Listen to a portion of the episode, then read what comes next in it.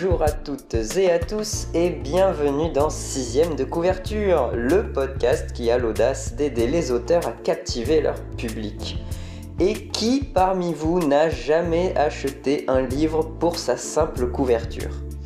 N'attendons pas d'elle qu'elle soit le témoin de la qualité de l'histoire qui est racontée. Une belle couverture témoigne d'un bon livre, non ? Pas forcément, peut-être pas forcément, vous avez raison, mais en tant qu'auteur, ne voulez-vous pas mettre toutes les chances de votre côté ? Alors, interrogeons sans plus attendre Guillaume, vous, moi et bien sûr notre conseillère littéraire préférée, Florence Georgeon. Bonjour à tous les deux. Bonjour, bonjour Bastien, bonjour Guillaume. J'ai envie de te poser la première question qui va permettre à nos auditeurs d'apprendre à te connaître. Est-ce que tu peux te présenter, nous dire qui tu es, ce que tu fais et quel est ton parcours ? Salut à tous, alors moi c'est Guillaume Jamet, je suis responsable artistique actuellement aux éditions Flammarion. Auparavant j'étais concepteur de couverture aux éditions J'ai lu sur le domaine de la fantasy notamment, Robin Hobb, oh mon dieu, et déjà les sujets chauds. Et auparavant donc j'ai fait pour y arriver 5 ans d'études en école supérieure d'art appliqué. Pour un diplôme de direction artistique. Voilà. Et en parallèle, actuellement, je travaille sur un webtoon, puisque la formation en art appliqué m'a permis vraiment de toucher à tous les aspects de l'image, que ce soit la photo, le dessin, la calligraphie, la typographie, bien sûr, l'infographie, etc. Donc c'était très polyvalent et j'en ai gardé vraiment cette double casquette que j'essaie de développer dans le reste de ma carrière. Voilà. Guillaume, tu travailles directement avec les maisons d'édition, tu nous disais chez Flammarion, pour réaliser des couvertures de livres. Est-ce que tu peux expliquer en fait à nous et puis à tous ceux qui nous écoutent comment ça fonctionne en fait cet univers-là, les coulisses de tout ce procédé, quelles sont les attentes des maisons d'édition, est-ce que c'est drivé, est-ce que tu as des libertés de proposer plusieurs choses, enfin voilà, en gros le processus quoi. Alors en fait il y a... J'ai réalisé petit à petit que le processus pouvait être appliqué, on va dire, à la chaîne du livre, parce que le moment où on va demander une couverture, en fait, ça va être à 2 moments du livre. Ça va être le moment où on va partir avec les représentants commerciaux en librairie pour déjà avoir une première intention de la couverture du livre, 6 mois avant sa parution, là où il faut déjà une couverture la plus efficace sur le plan commercial, et c'est là que va se faire, on va dire, l'essentiel de la création de la couverture. Et dans un deuxième temps, on va me demander, bien sûr, de l'envoyer en impression de cette couverture. Je vais pouvoir compter sur cette étape-là sur des maquettistes qui sont vraiment spécialisés sur l'application des couleurs, le recouvrement des encres, toute l'interface aussi des fabricants avec l'impression, avec l'imprimeur. Et ça, c'est vraiment les 2 étapes sur lesquelles on va me demander la couverture dans la vie du livre. Et ensuite, une fois qu'il sera sorti, parfois en presse. Là-dessus, j'ai découvert que le processus, par exemple, chez Flammarion, dans mon département, c'est les sciences humaines. Flammarion est découpé au niveau créa, pour l'instant, en 3 pôles, qui sont la littérature, les sciences humaines, dont dépend, par exemple, le parascolaire et le parauniversitaire, mais aussi l'histoire, la science, la philosophie, les essais. Et ensuite, on a donc, tout ce qui est beaux livres, pratiques, livres illustrés, donc imprimés en quadricromie. Sur ces 3 secteurs, en fait, je me rends compte que nous, on est briefé par les éditeurs. Ce qu'on va pouvoir considérer comme normal, puisque l'éditeur, recevant son manuscrit, donc 6 mois avant la parution, va pouvoir me briefer sur à la fois son intention commerciale et... ce qu'il a reçu en fait de l'auteur. Parfois, il n'y a pas encore le manuscrit d'ailleurs à 6 mois avant, bien sûr, il peut avoir une note d'intention assez détaillée, notamment sur les sciences humaines, mais parfois sur des livres de commande, c'est-à-dire qui ont été commandés par l'éditeur, par l'auteur, et où en fait l'éditeur va d'autant plus savoir là où il veut en venir à la fois sur le manuscrit et sur la couleur. Il faut savoir que dans d'autres maisons, de brief créatif, donc ce qu'on appelle, pour créer la couverture, est confié par le marketing. C'est-à-dire qu'il y a aussi une vision un peu plus presque cynique, mais dans un sens aussi efficace, où on se dit, bah, la couverture étant du packaging, étant une logique commerciale, en fait, autant que le créa soit briefé sur des logiques de marché, sur des logiques de benchmark, sur des logiques d'appartenance, en fait, à une ligne éditoriale très bien identifiée auprès des libraires. Comme ça, il n'y a pas de... Comment dire, il n'y a pas de malentendu au moment où, par exemple, on fait une couverture qui est extrêmement raccord au texte, mais qui, finalement, le texte étant super spécifique, n'appartient plus à son secteur. C'est tout l'enjeu, en fait, d'une bonne couverture. C'est à la fois, bien sûr, une œuvre esthétique, dans la mesure du possible, en tout cas, et également une image, en fait, qui va appartenir à des codes qui vont donner au libraire un indice incontestable sur le rayon dans lequel il va le mettre, en fait. Et c'est pour ça qu'un livre de science, comme on dirait, poussera à peu près toujours le même code, un livre de fantaisie, un livre de, je sais pas, d'érotisme aussi, j'ai bossé sur ce genre de couverture, c'est extrêmement codifié. Et donc finalement, en fait, on a une demande de recettes. Et nous, on en connaît les ingrédients selon l'annonce. Voilà. Ok, et donc en fait, t'as pas de lien direct avec l'auteur, quelque part c'est l'éditeur qui pilote tout. Est-ce que, après tout, j'ai envie de dire, chacun son métier, c'est vrai qu'un auteur n'a pas forcément d'idée sur la couverture qu'il veut pour son livre. Donc là, c'est l'éditeur qui va s'occuper de tout, en fait. En fait, je pense que dans une maison d'édition, on sépare finalement les trois aspects, pour moi, de la vie d'un livre, qui sont, on va dire, la conception, celle du manuscrit, celle de l'auteur vraiment face à sa page. Et ensuite, quand il va venir à une maison d'édition, c'est pour mettre en production et bénéficier de ces circuits de vente. Et ces trois aspects-là, vraiment la conception, la production et la vente sont plutôt assez cloisonnés par les maisons d'édition, pour le meilleur ou pour le pire. Et c'est vrai que souvent, moi, je suis très protégé des auteurs. Les rares cas où j'ai eu affaire aux auteurs, c'est parce que les auteurs ne faisaient pas confiance, en fait, à l'éditeur dans la façon de mettre en place une couverture. Et donc, en fait, étaient persuadés que la spécificité même de leur texte devait l'emporter sur le placement commercial, le positionnement de marché, etc. Et finalement, côté éditeur, on a vu que on a vécu plusieurs fois ce genre de choses. Moi, j'ai vécu ça peut-être 6 ou 7 fois dans ma carrière, avec des auteurs qui parfois eux-mêmes étaient des éditeurs, et on est du sort, mais qui finalement, en fait, n'écoutaient pas l'expertise éditoriale, et qui sont aboutis à des mauvaises ventes sur le plan commercial.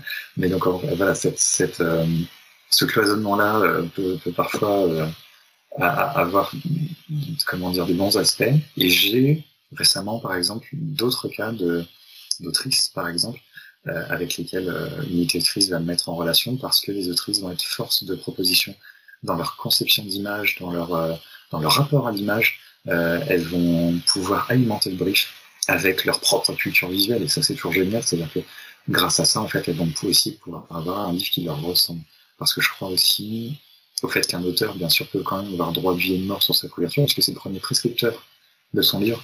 Donc un auteur qui n'aime pas sa couverture, c'est un auteur qui ne sera pas à même de faire découvrir son livre fièrement, aussi fièrement que s'il adorait sa couverture. Il faut vraiment trouver le juste milieu, en fait. Il n'y a pas de mauvais auteur, il n'y a pas de mauvais éditeur, mais dans la plupart des cas, on va chercher à cloisonner. Pourquoi ? Parce que j'ai actuellement autour de 150 à 200 couvertures à faire par an. Donc si on commençait à demander l'avis des auteurs, systématiquement, je pense qu'on s'en sortirait pas, parce qu'en fait, il y a inévitablement un aspect de l'affect dans la conception qu'ont les auteurs de leur œuvre. Et c'est aussi pour ça que la plupart du temps, l'éditeur va charger de la quatrième, par exemple la quatrième de couverture. Il y a un recul offert par l'éditeur sur la structure même du texte, et parfois sur son positionnement commercial, que n'aura pas forcément l'auteur. Voilà. Je pensais justement, tu parlais de l'éditeur, du marketing, etc. Quand tu réalises une couverture, tu arrives au bout de ta mission, tu proposes ton travail. Est-ce qu'il te demande beaucoup de révision ou est-ce que tu proposes plusieurs projets peut-être pour qu'ils puissent sélectionner ou comment ça se passe ? Je suis arrivé à une étape de ma carrière absolument idéale où j'ai la chance, à la fois de travailler en non-fiction. Donc la non-fiction, ça veut dire que en fait, on est déjà sur des codes visuels et sur des ingrédients, on va dire, des ingrédients iconographiques qui sont beaucoup plus limités lorsqu'on fait une bio, par exemple, de Marcel Proust. Ça veut dire qu'en fait, on a, je sais pas, une dizaine d'images de Marcel Proust, encore à tout casser. Et donc, en fait, il va falloir composer avec ces images en couverture. Là, par exemple, sur un roman, c'est beaucoup plus ouvert, beaucoup plus empirique, en fait, c'est absolument pas une science exacte. Sur la non-fiction, on sait déjà finalement les ingrédients de la couverture. Les ingrédients de la couverture, ça va être les ressources iconographiques, le type de typo que je vais utiliser, le type de couleur, encore une fois, sur une couverture de science, on va avoir besoin de typos souvent linéales, c'est-à-dire des typos sans empattement, un côté un peu technologique, moderne, avec des couleurs froides, avec un gris acier, par exemple, ou avoir un bleu océan.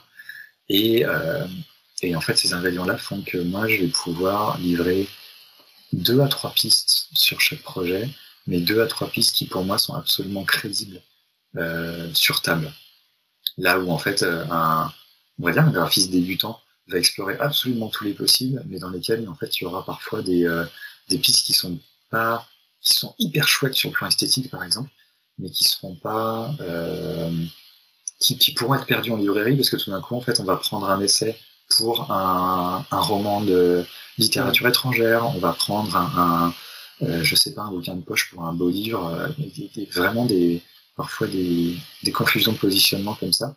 Et ben, finalement, moi, ayant acquis peu à peu ces contraintes-là, je m'auto-censure, dans mon sens, mais j'essaye aussi de livrer le minimum de pistes pour que les éditeurs n'est pas à se disperser, et c'est aussi la demande qu'on en fait actuellement, en fait, de livrer une dizaine de pistes. Et en fait, on arrive à se mettre d'accord sur les 2-3 pistes en retouchant, en fait, on va dire, la plus probable, et à partir de là, en itérant, mais en fait, on arrive assez vite à ce qu'on veut. En revanche, pour créer on va dire, voilà, 2-3 pistes de base, moi, je peux passer une demi, une journée, 2 journées parfois, parce que il s'agit, encore une fois, d'arriver à la meilleure recette possible cantonner des ingrédients que j'ai, et parfois les contraintes sont nombreuses. Voilà. Et ça me faisait penser, enfin tu parlais des codes, effectivement chaque genre, chaque catégorie marketing, on va dire non-fiction, fiction, etc. a ses codes. Est-ce que tu observes aussi, depuis le temps que tu travailles dans le domaine, des effets de mode sur les couvertures ? Bien sûr. Mmh. Claire, vous parlez l'autre fois de des couvertures, par exemple, de 50 Shades of Grey, ça a été une révélation dans la littérature érotique qu'on pouvait fétichiser, finalement, la relation pour avoir des couvertures vachement plus soft et des couvertures qu'on puisse lire dans le transport, par exemple. Et ça a été un code qui a changé, pas du jour au lendemain, mais où, en fait, le best-seller a permis un changement de code sur les couvertures de littérature érotique. Et ces codes, en fait, souvent changent malgré tout à l'aune d'un best-seller. Je pense également au charme discret de l'intestin il y a quelques années en développement personnel, qui n'aurait jamais ressemblé à ça s'il avait dû suivre les codes du secteur auquel il appartenait, et qui a, en fait, dans son sillage, déclenché tout un tas de chamboulements dans les codes du secteur du développement perso et de la santé, par exemple. Donc ces codes, heureusement, évoluent. Et là, par exemple, si on parle de code purement graphique, purement esthétique, on est à une époque où, en fait, on quitte peu à peu, pour moi, l'âge d'or de l'illustration. On avait des grands illustrateurs extrêmement talentueux comme Tom Ogoma, Bruno Mangiopu, Boris Zanon, des gens qui bossent avec des couleurs en aplat très graphiques, qui font des couvertures résultats qui ont des vertus de lisibilité inédites et qu'on débarquait sur le marché il y a de ça 10-15 ans. Ces gens-là, maintenant, étaient utilisés sur à peu près tous les best-sellers de Musso à Lévis, en passant par Bussy. Et résultat, on parvient à un nouvel âge, pour moi, où le code global d'une nouvelle édition, si on veut, par exemple, réimprimer un texte qui a 10-15 ans d'exploitation dans les pattes et déjà 3-4 couvertures. Au-delà des codes de genre, on va arriver à l'âge de la typographie pour moi. En fait, on a des très très beaux caractères actuellement, ce qu'on appelle même la macro-typographie, c'est-à-dire vraiment des couvertures où on va s'intéresser au dessin de caractères. On va mettre les titres en gros, en séquencé. Je pense par exemple au catalogue sur l'expo des choses, sur les natures mortes au Louvre actuellement. C'est littéralement une couverture qu'on appelle typo, couverture typo, c'est-à-dire il y a juste de la typo. Et en fait, il y a un jeu typo sur le mot des choses. On n'a même pas besoin de s'encombrer d'images. Et on est de plus en plus sur ces codes visuels, et quel que soit le secteur. C'est ça qui est étonnant, en fait, qu'on soit en litté, en essai, qui est a priori l'apanage de la découpe typo. En fait, on y arrive sur les beaux livres également, on arrive sur les poches, et on y parvient même petit à petit sur la fantaisie, puisque par exemple le dernier relook de l'Assassin Royal de Robin Hobb, qui a été géré par une collègue extrêmement talentueuse qui s'appelle Alice Perronnet, elle a choisi de le traiter de façon typographique et symbolique, mais avec les typographies très enlignées des exploitations anglo-saxonnes, en fait, finalement, en fait, pour donner ce clin d'œil au genre tel qu'il ressemblait, en fait, aux sources dans ces exploitations anglo-saxonnes. Et ça, en fait, on arrive finalement à une porosité, j'espère, du marché anglo-saxon et du marché français petit à petit, parce que les gens sont plus dupes, en fait. Depuis, je sais pas, enfin, pour moi, depuis Harry Potter, les gens achètent leur exploitation anglaise s'ils n'aiment pas la coupe française, et c'est tant pis pour les éditeurs français, quoi. Voilà. Vive la mondialisation. C'est ça. Ah, mon Dieu. Ah, surtout l'Assassin Royal, c'est... Voilà. Mais en fait, je pense que le relook a été fait sur cette logique-là. Et en fait, sur la fantaisie spécifiquement, je discutais avec un libraire l'autre jour qui me reprochait le relook de Neil Gaiman à l'époque. Moi, j'étais en charge du relook où Neil Gaiman était écrit en gros, en jaune, sur toutes les couvertures de son exploitation de poche chez J'ai lu. Il m'a dit, résultat, en fait, c'était plus identifié comme de la fantaisie, en fait, je sais pas ce que tu as fait, mais résultat, c'est un peu déconnant. Je dis, c'est le résultat d'un brief créatif qui demandait un léger repositionnement vers la littérature étrangère pour essayer d'ouvrir le public classique et prescrit de Neil Gaiman vers un autre secteur, mais ce qui a entraîné plus qu'autre chose une confusion en librairie. Après, l'auteur restant ce qu'il est, bien sûr, les gens vont chercher pour le nom et pas pour la couve, heureusement. Bien sûr, oui.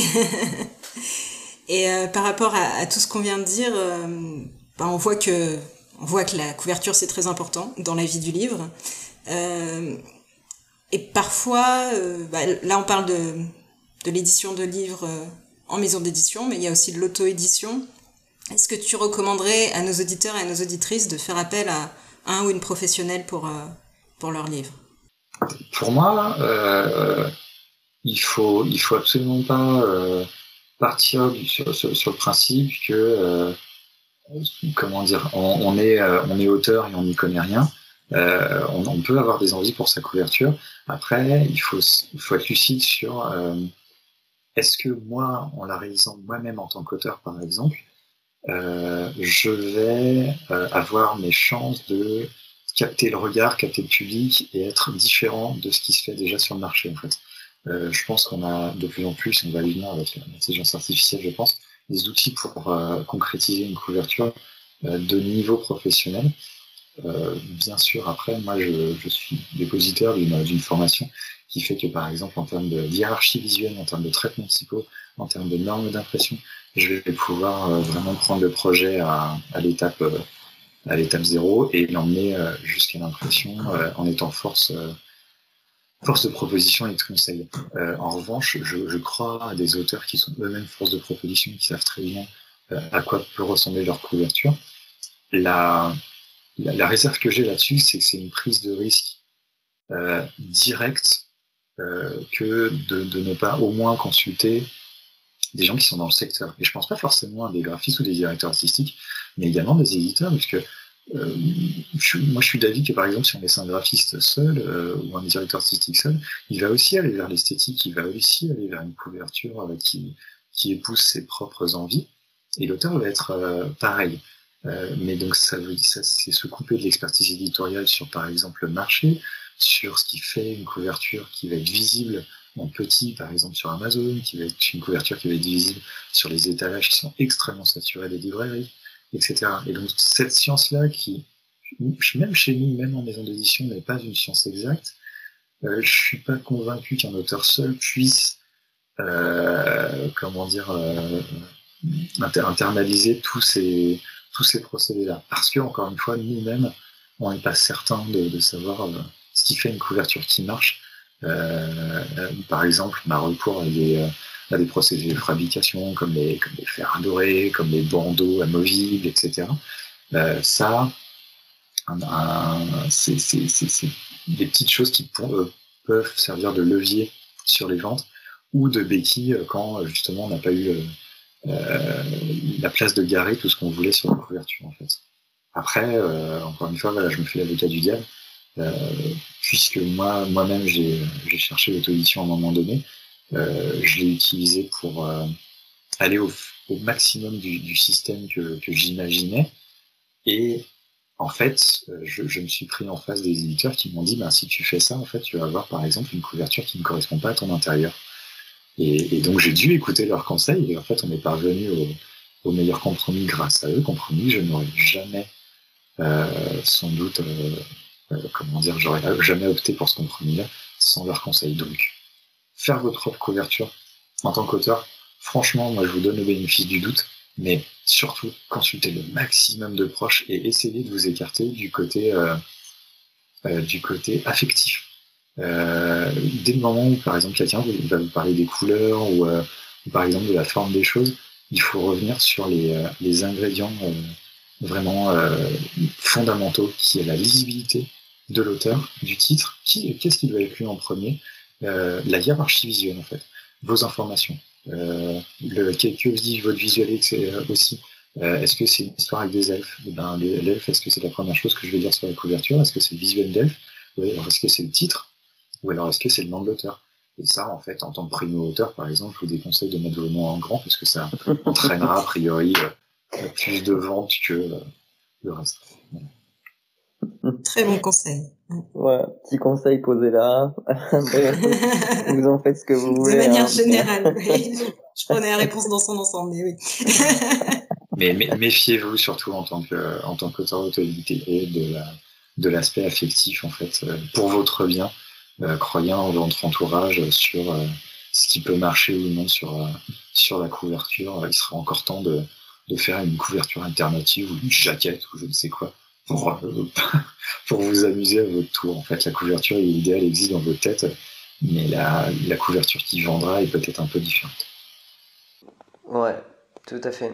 On le voit, enfin moi j'ai l'occasion de tester avec ma chaîne YouTube et les miniatures que je fais, parce que j'ai la chance de pouvoir les partager en fait avant pour les tester. Et celles qui sont retenues ne sont pas celles que j'aurais retenues. C'est toujours surprenant quoi, de voir que ce que nous on pense être le meilleur, ça fait l'unanimité que ça l'est pas pour les autres quoi. La nécessité de lisibilité par exemple est un des trucs les plus destructeurs côté esthétique.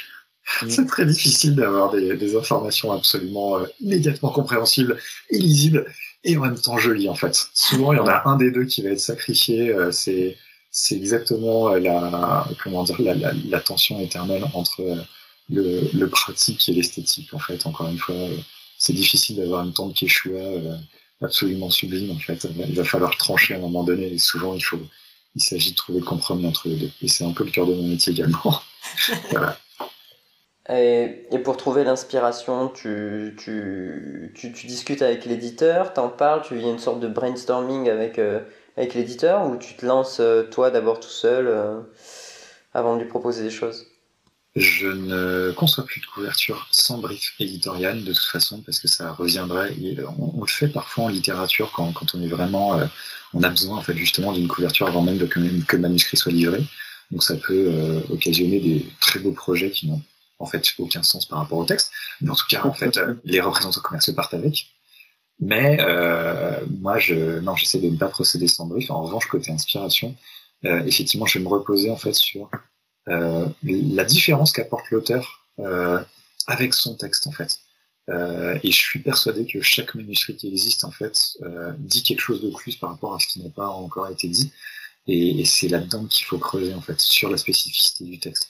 Et après, mon inspiration, en fait, elle va être, on va dire, de l'ordre de la composition esthétique et graphique, mais je vais encore une fois revenir à des ingrédients commerciaux éprouvés, où je sais que je vais pas, parce que j'ai envie, tiens, aujourd'hui j'ai envie de vert, ben non, je suis un livre sur les dauphins, donc en fait le vert n'aura aucun sens en fait. Je vais peut-être faire tirer mon bleu un peu vers le vert, mais je serai quand même lucide sur mes envies et l'inspiration brute. Claire le disait également dans son interview, il faut absolument différencier l'esthétique, l'artistique, on va dire, les envies artistiques, l'inspiration artistique et l'art appliqué. J'ai fait une école d'art appliqué, Claire a fait une école d'art appliqué, c'est-à-dire qu'en fait, au bout d'un moment, en fait, notre compétence esthétique est appliquée à la couverture du livre, donc notre inspiration ne peut pas venir en trop par rapport au manuscrit, par rapport au contenu du livre en fait. Parce que tout d'un coup, en fait, on serait un artiste qui viendrait se superposer au livre et brouiller vachement le discours en fait. On n'attend pas de nous un Pierre Soulages, on n'attend pas de nous un Rothko ou un Kandinsky, on attend de nous en fait une composition qui soit au service, encore une fois, des éléments éditoriaux, donc que ce soit le titre, le sous-titre, la bande, les éléments iconos, etc. Et déjà, ça fait beaucoup de choses à composer dans la couverture finale. Donc en fait la place même de l'inspiration sera plutôt celle des tendances, sera plutôt celle du marché. Et pour moi l'avantage par exemple d'un jeune directeur artistique, c'est que ces logiques de marché là et le fait qu'il fasse une couverture de l'an 2023, il aura automatiquement épousé les codes et il va vivre avec. Moi je vois un glissement à mon vieil âge de 35 ans où je vois les tendances actuelles. Et en fait, je commence à les singer parce que je n'ai plus grandi dedans. En fait, je vois exactement comment les reproduire, mais je ne suis plus aussi, à la page que ce que j'étais il y a 10 ans. Et petit à petit, je sais qu'à 45 ans, puis à force il y a 55 ans, en fait, il y aura encore d'autres tendances, il y aura encore d'autres esthétiques, et mes propres inspirations resteront sans doute celles de mon époque, en fait. Donc, je dois aussi opérer une veille malgré tout sur les tendances de marché pour que mon inspiration au moment de faire une couverture, au moment de faire mon métier strict d'art appliqué, de directeur artistique et de graphiste de couverture, et bien malgré tout soit pas complètement décollant avec justement encore une fois les codes du marché. L'inspiration artistique encore une fois très différente de l'inspiration, on va dire, purement graphique, de celle de la composition de couverture qui est une mise en application de codes très très et finalement de contraintes omniprésentes, en fait, de codes assez stricts et de contraintes omniprésentes. Okay. Et on a récemment fait un épisode sur ChatGPT, c'est un sujet très à la mode, et justement sur les réseaux sociaux on voit beaucoup de personnes réaliser des visuels grâce à des intelligences artificielles. Qu'est-ce que tu en penses en tant que professionnel? Est-ce que tu vois ce genre des intelligences artificielles finalement comme un outil, peut-être pour t'aider à trouver de l'inspiration par exemple, ou comme une menace? Je pense, alors c'est une immense question. Nous par exemple, on a eu un séminaire côté iconographe. Nos iconographes ont fait le point sur le marché parce que l'intelligence artificielle pose un énorme risque juridique actuellement pour les maisons d'édition. C'est-à-dire que les images ont beau être sorties, on va dire, du chapeau de Midjourney, par exemple, qui est un logiciel qu'on utilise beaucoup actuellement parce que c'est le plus accessible. Ce sont des algorithmes avec tout qui sont fournis d'images d'illustrateurs à la base.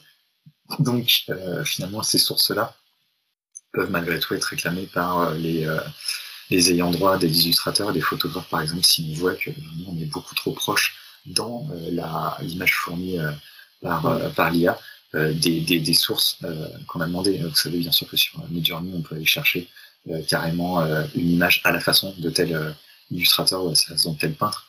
Ce qui est un peu critique sur le plan juridique parce que vraiment c'est une sorte d'appropriation culturelle, je ne sais pas comment dire, de l'œuvre des artistes et qui est assez préoccupante. Là-dessus, en revanche, moi je pense que c'est un outil effectivement assez extraordinaire. J'ai croisé des comptes Instagram notamment, je pense à Gossip Goblin ou Côté Indien, à Pratique Aurora sur Instagram, je chercherai. Ces deux comptes qui, par exemple, vont créer des montages photos grâce aux intelligences artificielles et qui vont, pour moi, repousser les limites de l'imagination mais de l'ordre d'un modus, c'est-à-dire vraiment des choses qu'on a très difficilement vues dans l'industrie cinématographique, un peu plus dans la BD, et encore un peu plus dans les beaux-arts et les arts plastiques, mais vraiment des choses, des images qui sont extraordinaires sur le plan de l'imagination, et c'est ma plus grande claque de 2023 pour l'instant, en fait. C'est ces comptes-là qui en fait se démultiplient et qui offrent une qualité d'image, une qualité de dépaysement qui est en fait exactement ce que je demandais à l'imagination humaine et que me livre actuellement l'intelligence artificielle sur un plateau d'argent. Et c'est terrible parce que en fait on a l'impression d'être à un banquet toujours rêvé, extraordinaire, vraiment encore une fois en termes de qualité d'image et de dépaysement. Et ça me met face à ce que je demande à une image. Et ça, vraiment, c'est la question que vous devrez vous poser au moment de recourir à l'intelligence artificielle. Qu'est-ce que vous demandez à une image? Moi, j'ai toujours demandé un dépaysement, j'ai toujours demandé une nouveauté, une fascination, un rapport aux couleurs, par exemple, un rapport à l'émotion, que, merde, en fait, l'intelligence artificielle nous l'amène, donc, qu'est-ce qu'on en fait? Moi, pour l'instant, je suis sur le versant de la fascination, beaucoup moins de la méfiance, parce que je pense pas me méfier un jour, je le prends comme un défi, parce que tout d'un coup, en fait, sur ce que je voulais concevoir d'une image, c'est-à-dire l'imagination, c'est-à-dire une sorte de paradis visuel, et tout d'un coup, l'intelligence artificielle nous a surpassés. Donc moi, je le prends comme un défi en disant, voyons ce que l'imagination humaine peut faire. Jusque-là, en fait, grâce au prompt des recherches sur l'intelligence artificielle, on ne peut malgré tout que formaliser des images à partir du langage. Et là, je m'étire presque sur la philosophie. Le langage étant par lui-même limitatif, il en revient à notre propre imagination et aux humains de ne pas croiser des concepts déjà existants. Je ne sais pas, par exemple, je pense dans le jeu vidéo, Horizon Zero Dawn va mélanger les robots et les post-apos et la préhistoire, la chasse à tout ça. Ça, pour moi, c'est un concept assez nouveau, mais qui ne fait utiliser que mélanger deux choses. L'intelligence artificielle fait très bien ce genre de choses maintenant. Donc, quels sont les secteurs qu'on peut encore investir et qu'on doit investir, qu'on a le devoir d'investir en tant que distance organique et humaine pour challenger finalement l'intelligence artificielle et rester pertinent sur nos secteurs.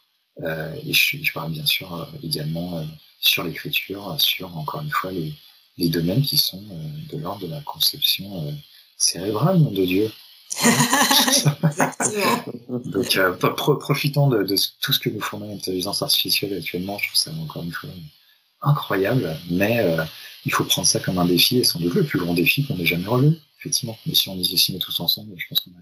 Moi, c'est le bon état d'esprit, de toute façon, parce que on n'arrête pas le progrès, comme on dit. Donc, c'est-à-dire que maintenant qu'elle est là, même si les créateurs font semblant de le regretter, à un moment donné, elle est là et elle est publique et les gens s'en saisissent. Donc, il faudra forcément en faire avec. Donc, autant avoir une perspective un peu positive pour se poser les bonnes questions et lui trouver de bonnes finalités, quoi. Finalement, c'est rien d'autre qu'un outil, hein. Après, ça va dépendre de nous si c'est un bon ou un mauvais outil, quoi. C'est ça, ça revient toujours à l'humain. c'est un outil, et c'est vrai que c'est en fait ce qui est terrifiant par rapport même à l'émergence de la photographie à la fin du 19e siècle, c'est l'aspect facilitateur de cet outil, en fait. C'est que là, en fait, maintenant, on arrive à une conception tellement efficace, et à si peu de temps que c'en est terrifiant, et on se demande si nous, humains, pouvons rester à la hauteur. Et en fait, nous, humains, étant présents, il faut prendre le défi. Sur des questions toujours plus positives, qu'est-ce que tu aimes le plus dans ton travail ? Je dois avouer en fait que c'est un aspect auquel j'avais pas trop réfléchi jusque-là en fait. Donc, en basant sur les moments les plus excitants que je peux passer dans mes journées, j'ai l'impression que ce que j'aime le plus dans mon travail, c'est malgré tout, justement, on en parlait à l'instant, le défi. C'est-à-dire que, encore une fois, l'exercice de la couverture, une fois qu'il est cerné, il va parfois s'agir de le faire le plus vite possible parce que, je sais pas, l'éditeur va à la Foire internationale de Francfort ou de Londres et il lui faut une couverture parce que, en fait, il sait que malgré tout, la couverture sera sa carte de visite, sera la porte d'entrée sur son texte. Et donc, en fait, il va falloir concevoir une couverture pour moi parfois en une demi-journée, voire en 2 heures. Et en fait, ça, je le prends parfois comme un défi qui est très excitant parce que, ben, ça revient aussi à la perception qu'on aura le lecteur en quelques secondes, en quelques instants.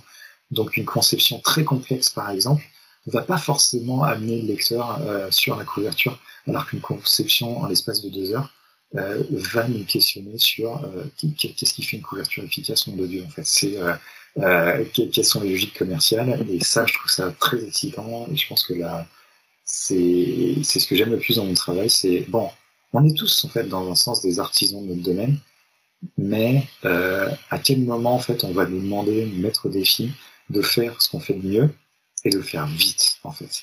Et c'est ça en fait qui pour moi va différencier, on va dire, la compétence en fait globale de l'excellence, c'est-à-dire que le mec va s'en tirer par exemple vraiment en l'espace de très peu de temps. Et parfois en fait ça va, bien sûr que ça va s'écrouler en fait, que le projet va pas tenir.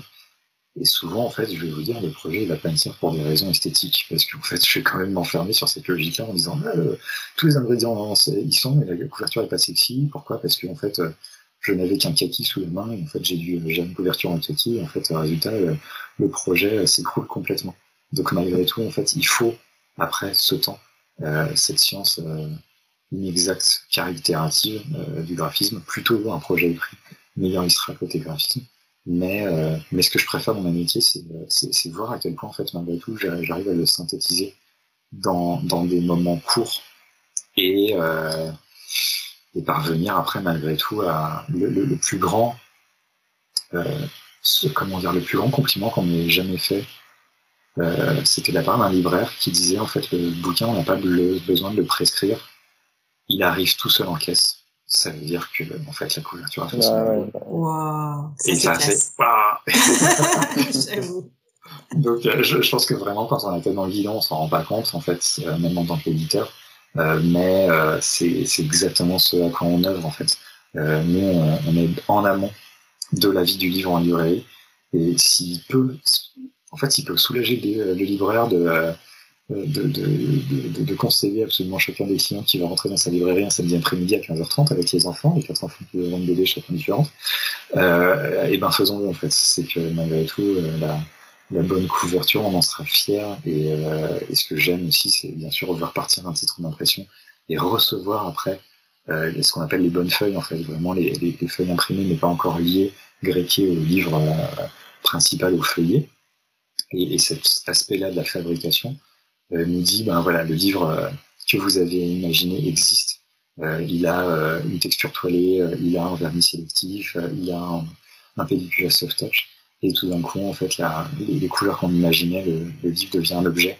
Il existe. Et ça c'est un plaisir aussi qu'on partage avec les éditeurs. C'est à la fois une peur terrible et un plaisir parce que, par exemple, quand on reçoit, 2000 exemplaires, d'un truc où finalement on se dit, ah, le verre est un peu raté, c'est voilà, comme ça en librairie. Mais c'est cet équilibre entre peur, défi et en fait enthousiasme extrême quand finalement le projet parvient à son terme et qu'on a bel et bien visé juste, on a choisi le bon pantone, on a choisi le procédé de fabrication qui allait bien, on se dit, ça y est, en fait on l'envoie en librairie et on est comment dire, absolument raccord à ce qu'on visait pour le vendre au mieux. Et ensuite, il vivra sa vie. Nous, on a tout donné pour ça. Et c'est tout le bonheur qu'on lui souhaite. Et en contrepartie, je voulais te demander qu'est-ce que tu trouvais le plus frustrant dans ton travail ? Il vient un moment où le circuit éditorial va donc faire intervenir, on va dire dans le cas idéal, l'éditeur et son directeur éditorial. L'éditeur qui va être en connaissance du texte, le directeur éditorial la plupart du temps, qui vient parfois même avec un secrétaire d'édition, et la diffusion, c'est des gens qui vont connaître très bien les secteurs sur lesquels positionner le livre. Ça, dans l'idéal, en fait, on bosse donc à 3 personnes sur une couverture de livre. Mais l'auteur devra donner son avis. Mais la diffusion qui est vraiment la clé de voûte du passage en librairie, va pouvoir donner son avis. La fabrication va pouvoir donner son avis en disant bah, tes couleurs ne sont pas imprimables, alors en fait, j'ai pas trouvé l'imprimeur qui pouvait réaliser ce procédé-là dans les temps. Il va falloir changer de couleur, il va falloir changer de procédé. On peut encore avoir dans la boucle, je sais pas, un concurrent qui tout d'un coup va sortir une couverture qui est très semblable. Donc, on va pouvoir avoir en fait tout un tas de comment dire, ou alors, par exemple un photographe qui va livrer un shooting qui finalement n'est pas exploitable. En fait, la chaîne du livre peut offrir autant d'interlocuteurs que vous pouvez imaginer sur une couverture, et qui fait que, bien sûr, on va se retrouver sur des couvertures qui sont retouchées à l'extrême, où en fait, on va perdre la main sur le projet.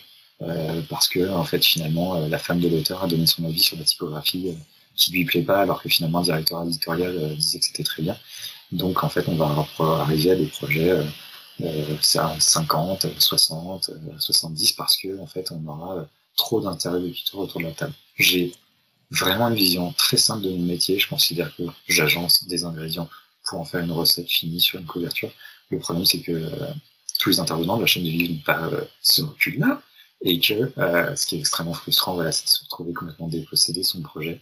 Et ça aboutit à des couvertures dont on se...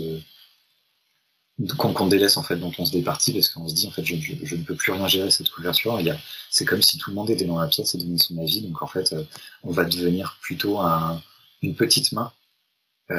Et en fait, on va se ranger à l'avis des gens qui doivent vendre le livre. La plupart du temps, c'est vraiment au moment de la vente que les tensions se font. Donc, en fait, je deviens, et c'est extrêmement frustrant, une sorte de main d'outils pur. Je ne suis plus en conception. Mais est-ce que tu peux argumenter pour expliquer pourquoi tu as fait ces choix graphiques, pourquoi ces couleurs, pourquoi cette typo, pour essayer de convaincre malgré tout ou...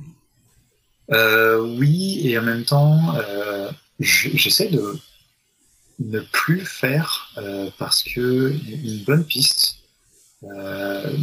devra se passer tout discours. Les lecteurs en librairie vont pas avoir un petit encart à côté de la couverture en disant à travers cette couverture l'artiste veut dire cela. Donc en fait le graphiste doit également se passer au maximum du discours. En fait le graphiste doit finalement procéder par symbole, et par symbole intelligible, par symbole qui vont immédiatement être compris par son interlocuteur, et son premier interlocuteur, son premier filtre sera l'éditeur. Donc moi, je peux défendre, je peux dire, ah, la Futura a été conçue par Paul Renner en 1927. Ils s'en foutent éperdument. Pour eux, la Futura, c'est trop vieillot, en fait. Donc, il faudra trouver autre chose. Alors que pour moi, peut-être la Futura était un bon choix, parce que ça me rappelle, je sais pas, les films de Sanderson et de Kubrick à la fois. Mais non, en fait, pour cette application-là, ma connaissance de la typo devra seulement répondre à, on va dire, l'instinct de marché que l'éditeur me transmettra. Malgré tout, c'est l'éditeur qui est en connaissance de cause et qui est vraiment chef de projet sur la conception de la couverture. Donc je serai à ses ordres si mon projet est extrêmement bien construit sur le plan de l'histoire du graphisme et de son application ne tient pas en durée. Ouais, je comprends. Tu es également auteur et créateur de Webtoons, où là tu as peut-être la main sur le procédé de A à Z. Est-ce que tu peux nous en parler de ça? Oui, c'est une bonne question et elle est très bien formulée parce que c'est vraiment le procédé de A à Z. Par exemple, je me suis lancé dans Webtoons il y a 2 ans à la demande de Webtoon Factory, qui est une plateforme gérée par Dupuis, Vega Dupuis désormais, et qui, en plus, Vega Dupuis va changer Webtoon Factory en Ono. La plateforme, maintenant, peut être trouvée sur les, les plateformes de téléchargement Android et App Store sous le nom de Ono comme Onomatopée, Ono. Et pour alimenter leur catalogue, donc, ils sont venus voir des créateurs en ligne, dont moi. Et donc au début, je me suis dit, allons-y, on me demande une comédie romantique, je vais donc concevoir un scénario de comédie romantique. Le fait est que j'étais nul sur ce genre d'écriture. Je faisais des scénarios qui étaient bourrés d'influence, mais donc résultat ne faisait aucun choix sur ce qui venait puiser et qui était extrêmement encombré en fait. Résultat, en fait, on n'arrivait pas à suivre les notions des personnages parce que j'étais trop occupé à construire un univers. Donc l'éditeur a fait intervenir des script doctors, donc, qui sont des gens qui vont surveiller la cohérence du propos et la complexité parfois même de ce qu'on veut exposer au lecteur, donc de filtre sur le scénario. Et au final, en fait, j'ai demandé l'aide de Olivier Vachet, qui est mon cousin, mais qui était aussi et surtout un scénariste de BD habitué à l'exercice, et qui a pu, lui, littéralement faire le ménage dans mon intrigue et s'intéresser à la formalisation du découpage et des dialogues, appliqués à 24 épisodes de webcomic. Et grâce à qui j'ai pu donc me reposer uniquement sur la formalisation du dessin, la mise en forme en fait, c'est-à-dire vraiment comment les cases vont s'organiser à travers ce format étrange qui est celui de la BD sur smartphone, donc avec un découpage extrêmement vertical, avec une logique de lecture où on doit avoir 2-3 bulles à tout casser par écran. Et en fait, j'ai pu vraiment me concentrer sur cet aspect-là. Et même au-delà du dessin, sur par exemple la conception d'un caractère typographique qui était très étroit, qui pouvait être à la fois lisible étroit et permettre de caser le maximum de caractères dans le minimum de place, en fait. Parce que malgré tout, on est encore sur une histoire assez verbeuse et sur une comédie romantique un peu à l'ancienne, parce que les questions de genre sont très peu abordées, et en même temps on essaie de s'amuser en fait, avec les personnages, à faire un divertissement assez vivant, à mi-chemin entre fantastique et un truc plutôt adolescente, sympa. Voilà. C'était une sacrée aventure. Est-ce que tu peux nous donner le nom éventuellement pour les auteurs qui aimeraient aller la lire sur la plateforme ? C'est sorti. Non. Ah, encore sorti. Parce qu'en fait, j'en suis. Ça va sortir en septembre 2023. Ah, je croyais que c'était au fur et à mesure que tu l'as publié. Ok. Je l'ai publié au fur et à mesure, si je suis assez rapide pour avancer sur l'épisode. Et ça, c'était un grand problème du webtoon en France, faut le savoir. Le principal créateur de webtoon, qui est webtoon tout court, webtoon France, employait des auteurs sans les ménager sur les délais de parution. Moi, j'ai eu 2 ans, bien sûr, pour faire 24 épisodes. J'en suis actuellement à la création de l'épisode 22. Ça me prend 1 mois par épisode. Il y a des auteurs qui se sont lancés dans la publication sans avoir ce tampon, cette zone tampon d'épisodes, et qui, résultat, se sont fait rattrapés par la publication très rapidement. Donc, il y a eu des cas de burn-out, il y a eu des cas où, en fait, les auteurs étaient proches des rythmes de mangaka, et parce que ce n'était pas encadré éditorialement. Si vous allez lire sur Ono, a priori, c'est soit de l'achat à l'étranger, soit justement du bon webcomic créé chez nous avec du temps et des ressources pour que les auteurs s'y retrouvent également. En fait. Et ça, c'est la chance que j'ai eue en bossant avec Vega Dupuis, c'est qu'ils m'ont laissé le temps nécessaire. Donc pour une parution, en fait, presque 2 ans après signature du contrat, mais en fait finalement comme un album BD classique. J'avais une autre question qui était pourquoi tu as choisi la plateforme Dupuis, mais tu as peu répondu, c'était une commande finalement. Tout à fait. Ouais. Et en même temps, si c'était à refaire, bien sûr que j'irais là-dessus, parce que, encore une fois, l'encadrement éditorial était absolument admirable, et que en fait, les éditeurs sont déjà des éditeurs de BD papier, et non pas des commerciaux qui doivent abreuver en contenu une plateforme, en fait. C'est ça qui est assez problématique, c'est que on est à l'ère du streaming, on est à l'ère de Netflix, on est à l'ère des plateformes de téléchargement assez massifs, où il est moins question de concevoir des histoires que de proposer du contenu, encore une fois. Le contenu étant vraiment du produit commerciale et à très grande échelle. Ce que font par exemple très bien les Coréens et en fait il y a une tension éditoriale actuellement sur les équipes qui font du webtoon français, c'est qu'en fait on ne peut pas tenir la cadence coréenne qui produisent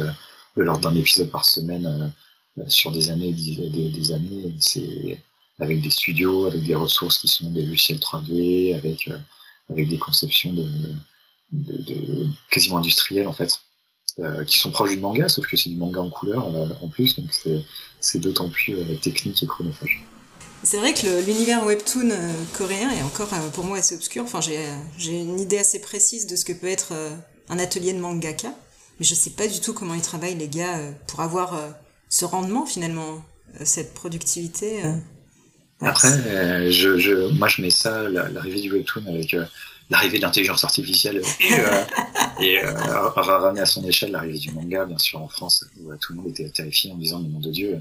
Ils arrivent à sortir 3 à 4 tomes par an, là où les auteurs français pourront jamais tenir cette cadence. Et par exemple, Kana a prouvé que non, en fait, ça marche. Il y a aussi des mangaka français qui se défendent et le public les suit malgré tout à une cadence un peu plus humaine, parce que on a la chance d'avoir des auteurs sur place et des éditeurs qui sont propriétaires des œuvres produites par les auteurs, donc ils peuvent les défendre en presse et en marketing beaucoup plus longtemps que sur le manga où en fait ils sont simplement on va dire locataires de l'œuvre, donc c'était plus compliqué. Mais sur la cadence du manga et sur leur arrivée en librairie, malgré tout la BD a continué à se défendre et je pense qu'on se défendra par rapport au webtoon, mais il faut malgré tout s'approprier aussi ce langage-là en fait, parce que c'est des potentiels mais qui sont pareil incroyable en fait en termes de narration. Un webtoon c'est l'arrivée encore une fois de la couleur, de dynamique autre. Les Coréens peuvent mettre maintenant du son et de la musique par exemple sur leur webtoon, donc en fait on s'approche de l'animé et encore une fois je pense que tous ces formats peuvent cohabiter puisque en fin de compte après c'est la qualité de l'histoire qui fait la différence en fait. Le public n'est pas dupe en fait, le public consommera par habitude. Mais les œuvres qui changent la donne, les œuvres qui restent, sont celles qui possèdent des histoires extraordinaires en fait. Et c'est qu'en manga comme en BD, comme dans tous les secteurs en fait. Ouais. Mais je rebondis pour la dernière fois avant la question suivante, mais c'est vrai que tu disais le parallèle entre c'est presque de l'animé. Je sais que j'apprends le coréen et du coup je regarde beaucoup de vidéos pour apprendre la langue, le vocabulaire, la grammaire. Et il y a déjà des chaînes YouTube en Corée de webtoon, c'est vraiment comme du webtoon, mais avec des voix d'acteurs. Mais sur YouTube, donc c'est de la vidéo presque animée, enfin pas vraiment animée finalement, mais avec, c'est les gens qui lisent les bulles, quoi. En fait, ça va vers une logique que je comprends très bien moi, en tant que consommateur, lecteur. C'est de faciliter au maximum l'accessibilité à l'histoire, et si la personne peut en faire le moins possible cérébralement, puisque le cerveau étant un muscle, il est doué de fainéantise comme tous les autres muscles. Résultat, si on peut faciliter encore l'arrivée d'un autre public vers cette histoire, en fait on le fera grâce à un nouveau modèle. En fait on peut inventer des modèles juste pour ça. Et encore une fois, entendu dans un séminaire fait à Marion il y a un mois, l'activité de lire actuellement devient une exception parce qu'en fait elle est excluante, elle ne peut pas être faite avec une autre personne, et elle demande une capacité de concentration que ne nécessite pas le fait de visualiser une vidéo ou d'écouter un podcast par exemple. En fait, il y a quelque chose de l'ordre de la monotâche dans la lecture, sauf si vous appelez Rubin, sauf si vous êtes un génie de ce genre qui pourrait gérer 5 activités à la fois. Mais la lecture exclut la plupart du temps les autres activités, là où par exemple effectivement la vidéo par exemple ou l'écoute d'une musique peut tout à fait gérer avec une autre activité, et c'est leur avantage. C'est vrai, et c'est d'autant plus vrai quand on passe sa journée au travail à lire. Parce que l'air de rien, moi à un moment donné j'ai eu une passade où je lisais plus, et d'ailleurs je lis plus trop beaucoup encore. Mais c'est parce qu'en fait, au travail, j'arrête pas de lire, quoi. J'arrête pas de lire soit des mails, soit des notes, soit des documents. En fait, je passe ma journée à lire, je m'en suis rendu compte après. Ce qui fait que le soir, le cerveau a plus envie de lire, quoi. Mmh. Bien sûr, c'est tout à fait logique. Ah oui, je plus sois. Et ouais, toi, ça va, Florence, tu lis jusqu'à en avoir plus soif. Ah ouais, non, c'est dur de me mettre à lire un autre manuscrit après ma journée de lecture de manuscrit. Bah ouais, ça m'étonne. Ouais. Et je crois qu'on se rend pas compte du temps que ça prend de créer en fait des choses si on n'en crée pas soi-même. C'est le cas là pour la plupart des gens qui nous écoutent, ils sont sur leur roman ou ils sont sur des nouvelles, donc ils savent que ça prend du temps d'écrire. Moi, je l'ai vraiment expérimenté avec YouTube où je mets 10-15 heures de travail pour 20 minutes, donc c'est long. Combien de temps, toi, ça te prend pour une couverture, par exemple ? Sur l'exercice spécifique de la couverture, c'est extrêmement variable. Si, par exemple, je n'interviens qu'en graphisme, le travail peut être assez rapide et je pense qu'on peut parvenir à un projet abouti ou, on va dire, une journée et demie, 2 jours, 3 jours à tout casser. Parce que en fait, si le brief est assez cadré, en fait, il y aura des allers-retours assez efficaces et on va très bien et très vite savoir où on veut en venir, en fait. Donc la couverture peut aller assez rapidement. En revanche, par exemple, si je commence à la dessiner, là c'est un autre boulot et effectivement le travail d'illustration lui-même va être assez chronophage. Donc ça, c'est plus difficile à évaluer.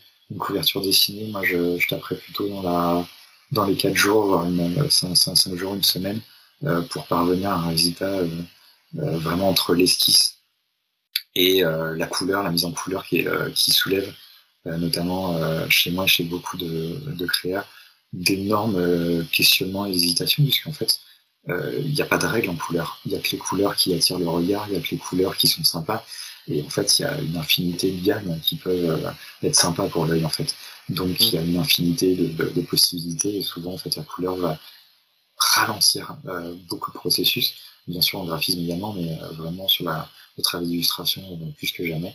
Et passer cette étape de couleur, on va encore revenir sur les finitions, sur la lisibilité du texte par exemple, sur un équilibre global où quand on part en impression, il faut que tout soit bien agencé. Et là encore sur des parentes d'impression, on peut avoir des mauvaises surprises comme il y a des couleurs qui sont vraiment imprimables ou alors des typos qui sont trop fines, etc. Donc en fait c'est un délai quand même assez variable, mais c'est vrai que soyez lucide sur le temps que vous passez sur votre création parce que vous arriverez toujours sur un marché un peu saturé. Et je pense aussi bien à des romans qu'à des vidéos YouTube, il y a déjà énormément d'offres et vous-même, tout le monde, je pense, ne peut pas absorber tout ce qui nous intéresse déjà sur le marché. Donc, il faut se dire qu'on est en train de rajouter notre pierre à l'édifice, un édifice qui est déjà en forme de tour de Babel. De Dieu, est-ce que notre pierre est légitime ? Est-ce qu'elle a le droit d'exister ? Et quelle va être l'aspect différenciant et quelle va être pour moi l'idée qui va faire qu'elle va se défendre et elle va mériter sa place dans la grande création humaine de tout âge. Et pensez vraiment à ça en fait. Il ne s'agit pas tant pour moi de singer tout ce que vous aimez et de faire un mix encore une fois façon intelligence artificielle de tout ce qui existe. Il s'agit de tirer votre différence, votre exception et votre étendue du jeu en fait grâce à ça en fait. Et ça méritera mais tout le travail du monde pour moi, tout le temps que vous pouvez y consacrer. Et quels sont tes projets aujourd'hui et demain? Comment peut-on t'encourager? Actuellement, je suis à un carrefour de ma carrière. Je discutais avec la direction des ressources humaines de Flammarion cette semaine et qui m'expliquait, très intéressant, que en fait, dans les vies professionnelles, il y a 2 âges critiques qui sont 34 ans et 52 ans Et c'est des âges sur lesquels en fait, on fait un point consciemment sur notre vie professionnelle et où il y a énormément de changements de carrière à ces âges-là.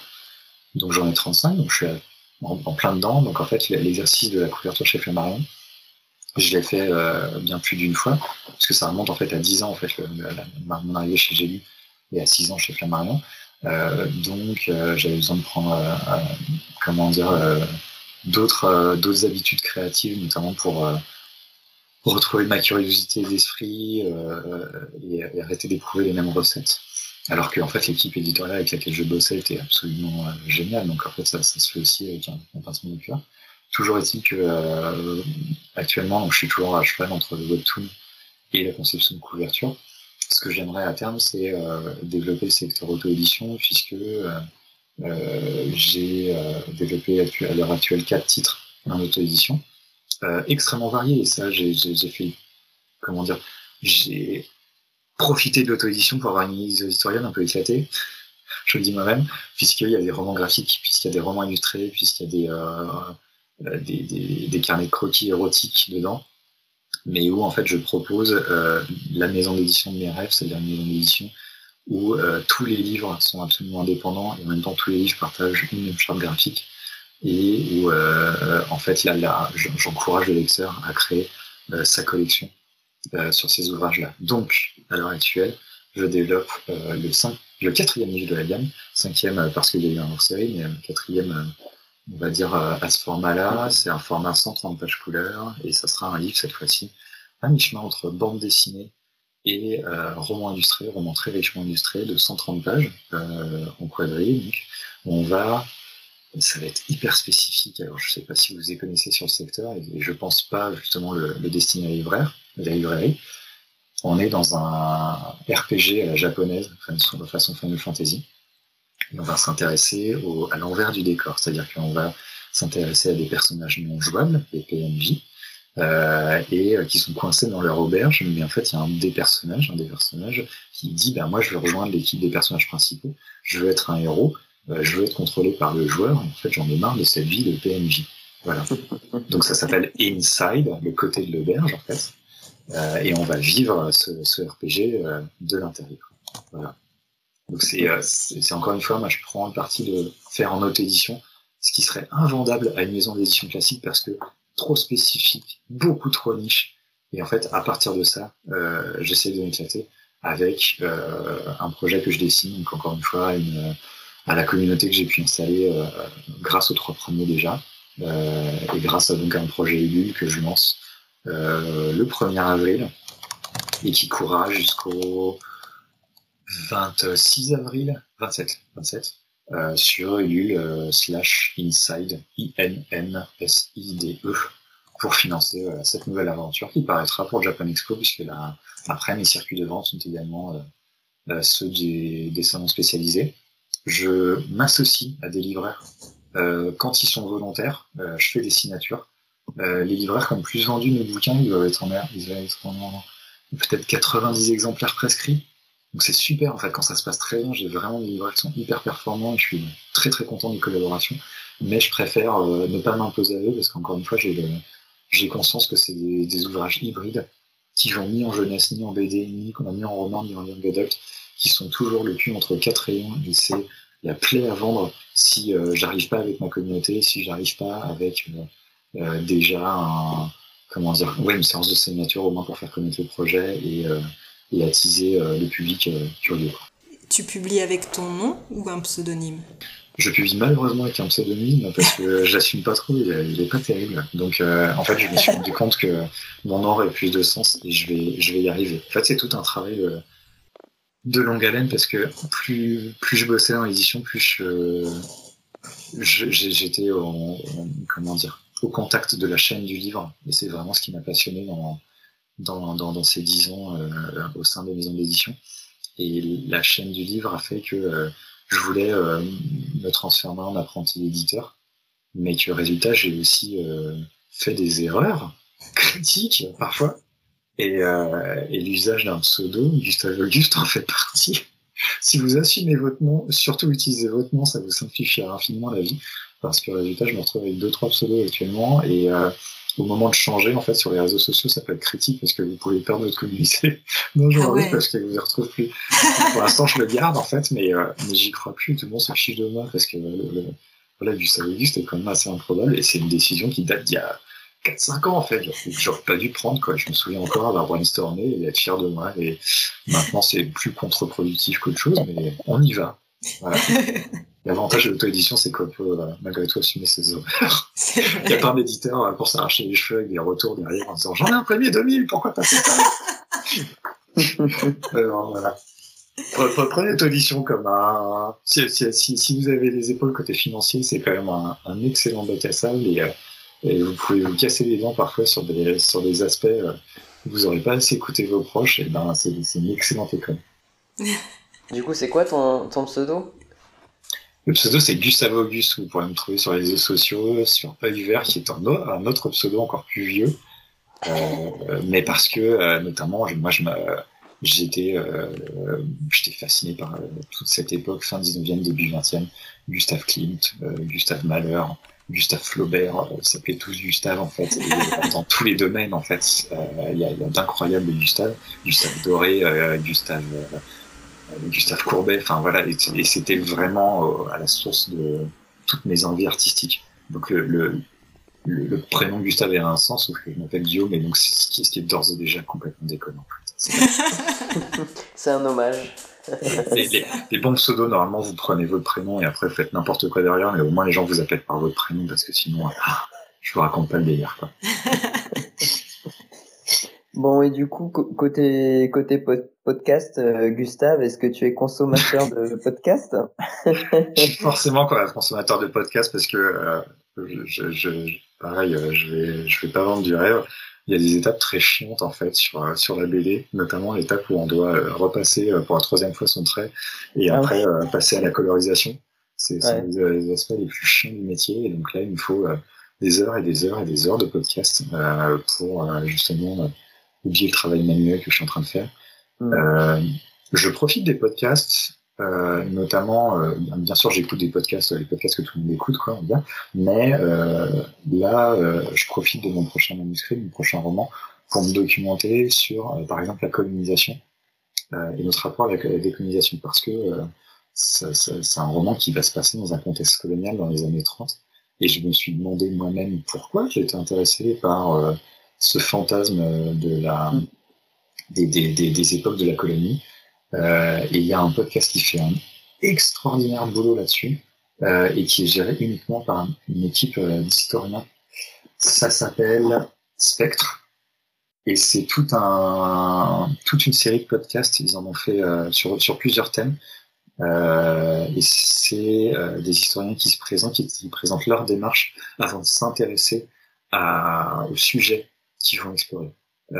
Donc il y a l'aspect sur la colonisation, mais après sur également d'autres choses.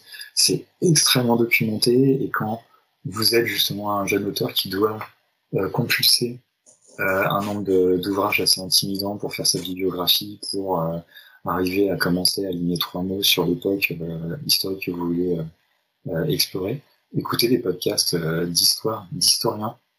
C'est quelque chose qui va vous décomplexer parce que vous allez voir que c'est un métier comme un autre et qu'en fait, il faut toujours partir d'archives, il faut toujours aller chercher ce savoir-là, et qu'en fait, on peut déjà le faire via des podcasts parce que c'est un premier contact très ludique et très facile d'accès avec ce que vous pourrez après en tirer. Et en fait, toutes ces heures de podcast que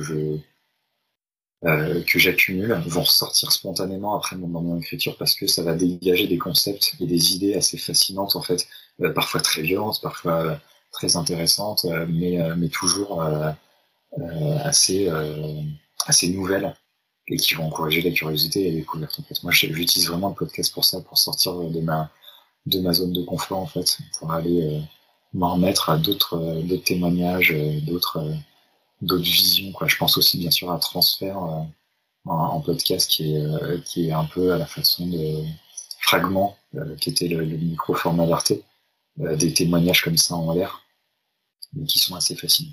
Et sur un sur un plan beaucoup plus trivial, un ami m'a fait découvrir 7 euros et je sais plus combien. Et je sais pas si vous connaissez le principe.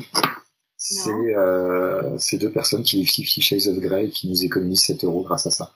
Ah. Et qui commentent. Donc si vous avez jamais lu 50 Shades, vous pouvez écouter 50 Shades commenter et vous rendez compte que c'est assez fascinant. Merci à l'ami qui m'a fait découvrir ça, parce qu'effectivement c'est aussi le podcast d'estampes et qui assure de bonnes poils. Ça s'appelle 7,40€. Voilà, principe. 7,40€. Économiser un 50 Shades of Grey.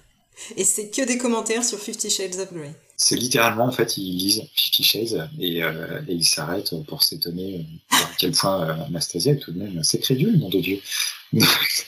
C'est très marrant, en fait, parce que c'est leur première lecture, donc on voit aussi que, en tant que lecteur, ça passe plus trop. Et j'espère que ça passe plus trop en 2023. Ah, voilà. Ouais. Autre sujet. Ouais. Merci beaucoup pour ces recommandations et pour l'interview. Voilà, c'est ce que j'allais dire. C'est toujours, voilà, c'est, en fait, c'est symptomatique. C'est vrai que les podcasts, c'est quand même pareil. C'est infini. Il y en a tellement qu'on peut toujours rester dans sa zone de confort. Et un des premiers trucs que j'ai fait en écoutant un podcast, c'est écouter des podcasts hors de la zone de confort, mais qui m'encourageaient à aller hors de ma zone de confort. Il y a déjà des podcasts rien que pour ça, en fait. Et c'est le sujet du podcast, en fait. Je sais plus comment il s'appelle, je crois que c'est « Je suis pas confortable, donc j'en parle » en fait. Il y a absolument, pour chaque chose dans la vie, un podcast maintenant, je pense. Même pour les couvertures de livres, en l'occurrence. Oui. La preuve. C'est ça. Eh ben, merci. Merci d'avoir passé ce temps avec nous. Ben, merci à vous. C'était super chouette. J'espère que j'ai pas éclaté le format pour se parler. C'était super intéressant. Surveillez-le. Ouais. Non, c'était franchement cool. On a appris des choses, quoi. On a pu voir un côté qui nous est interdit quelque part. Donc c'est sympa de pénétrer les coulisses. J'adore tout ce qui est making of et tout ce qui est coulisses. Donc c'est super intéressant. Sur les coulisses du graphisme, d'ailleurs, si les graphistes dans vos éditeurs, dans vos auteurs, auditeurs. Ça change entre auteurs et éditeurs. Incroyable. Découvert. Si vous avez graphiste dans vos éditeurs, je vais y arriver. Je vous conseille aussi le podcast Sens créatif, si vous connaissez, qui va s'intéresser aux illustrateurs et aux graphistes. Et à leur métier. Et dernièrement, ils en ont lancé un Patreon et ils s'intéressent aussi aux agents d'illustrateurs. C'est très spécifique et en même temps c'est très bien quand on connaît le métier. C'est encore un podcast un peu niche, mais qui fait très bien le boulot, et je pense que c'est typiquement ce qu'on demande en fait finalement. Dans la variété, je préfère une spécialisation et vraiment creuser des gens compétent et spécifique. Je suis bien d'accord. Eh bien, ok. Et si vous, chers auditeurs, si cet épisode vous a plu, peut-être que vous vous demandez comment vous pouvez faire pour nous soutenir. Est-ce que vous vous le demandez encore ? Si, vraiment ? Bon, alors, laissez-moi vous rappeler qu'il y a quand même 3 moyens simples de le faire. Le premier est de vous abonner à ce podcast pour nous montrer qu'il vous plaît. On publie tous les 15 jours. Le second, c'est de partager ce podcast à l'un ou l'une de vos amis qui écrit ou qui dessine. Et le dernier est de noter 5 étoiles ce podcast sur la plateforme que vous utilisez. Et merci encore de nous avoir fidèles. Et à très bientôt. Merci.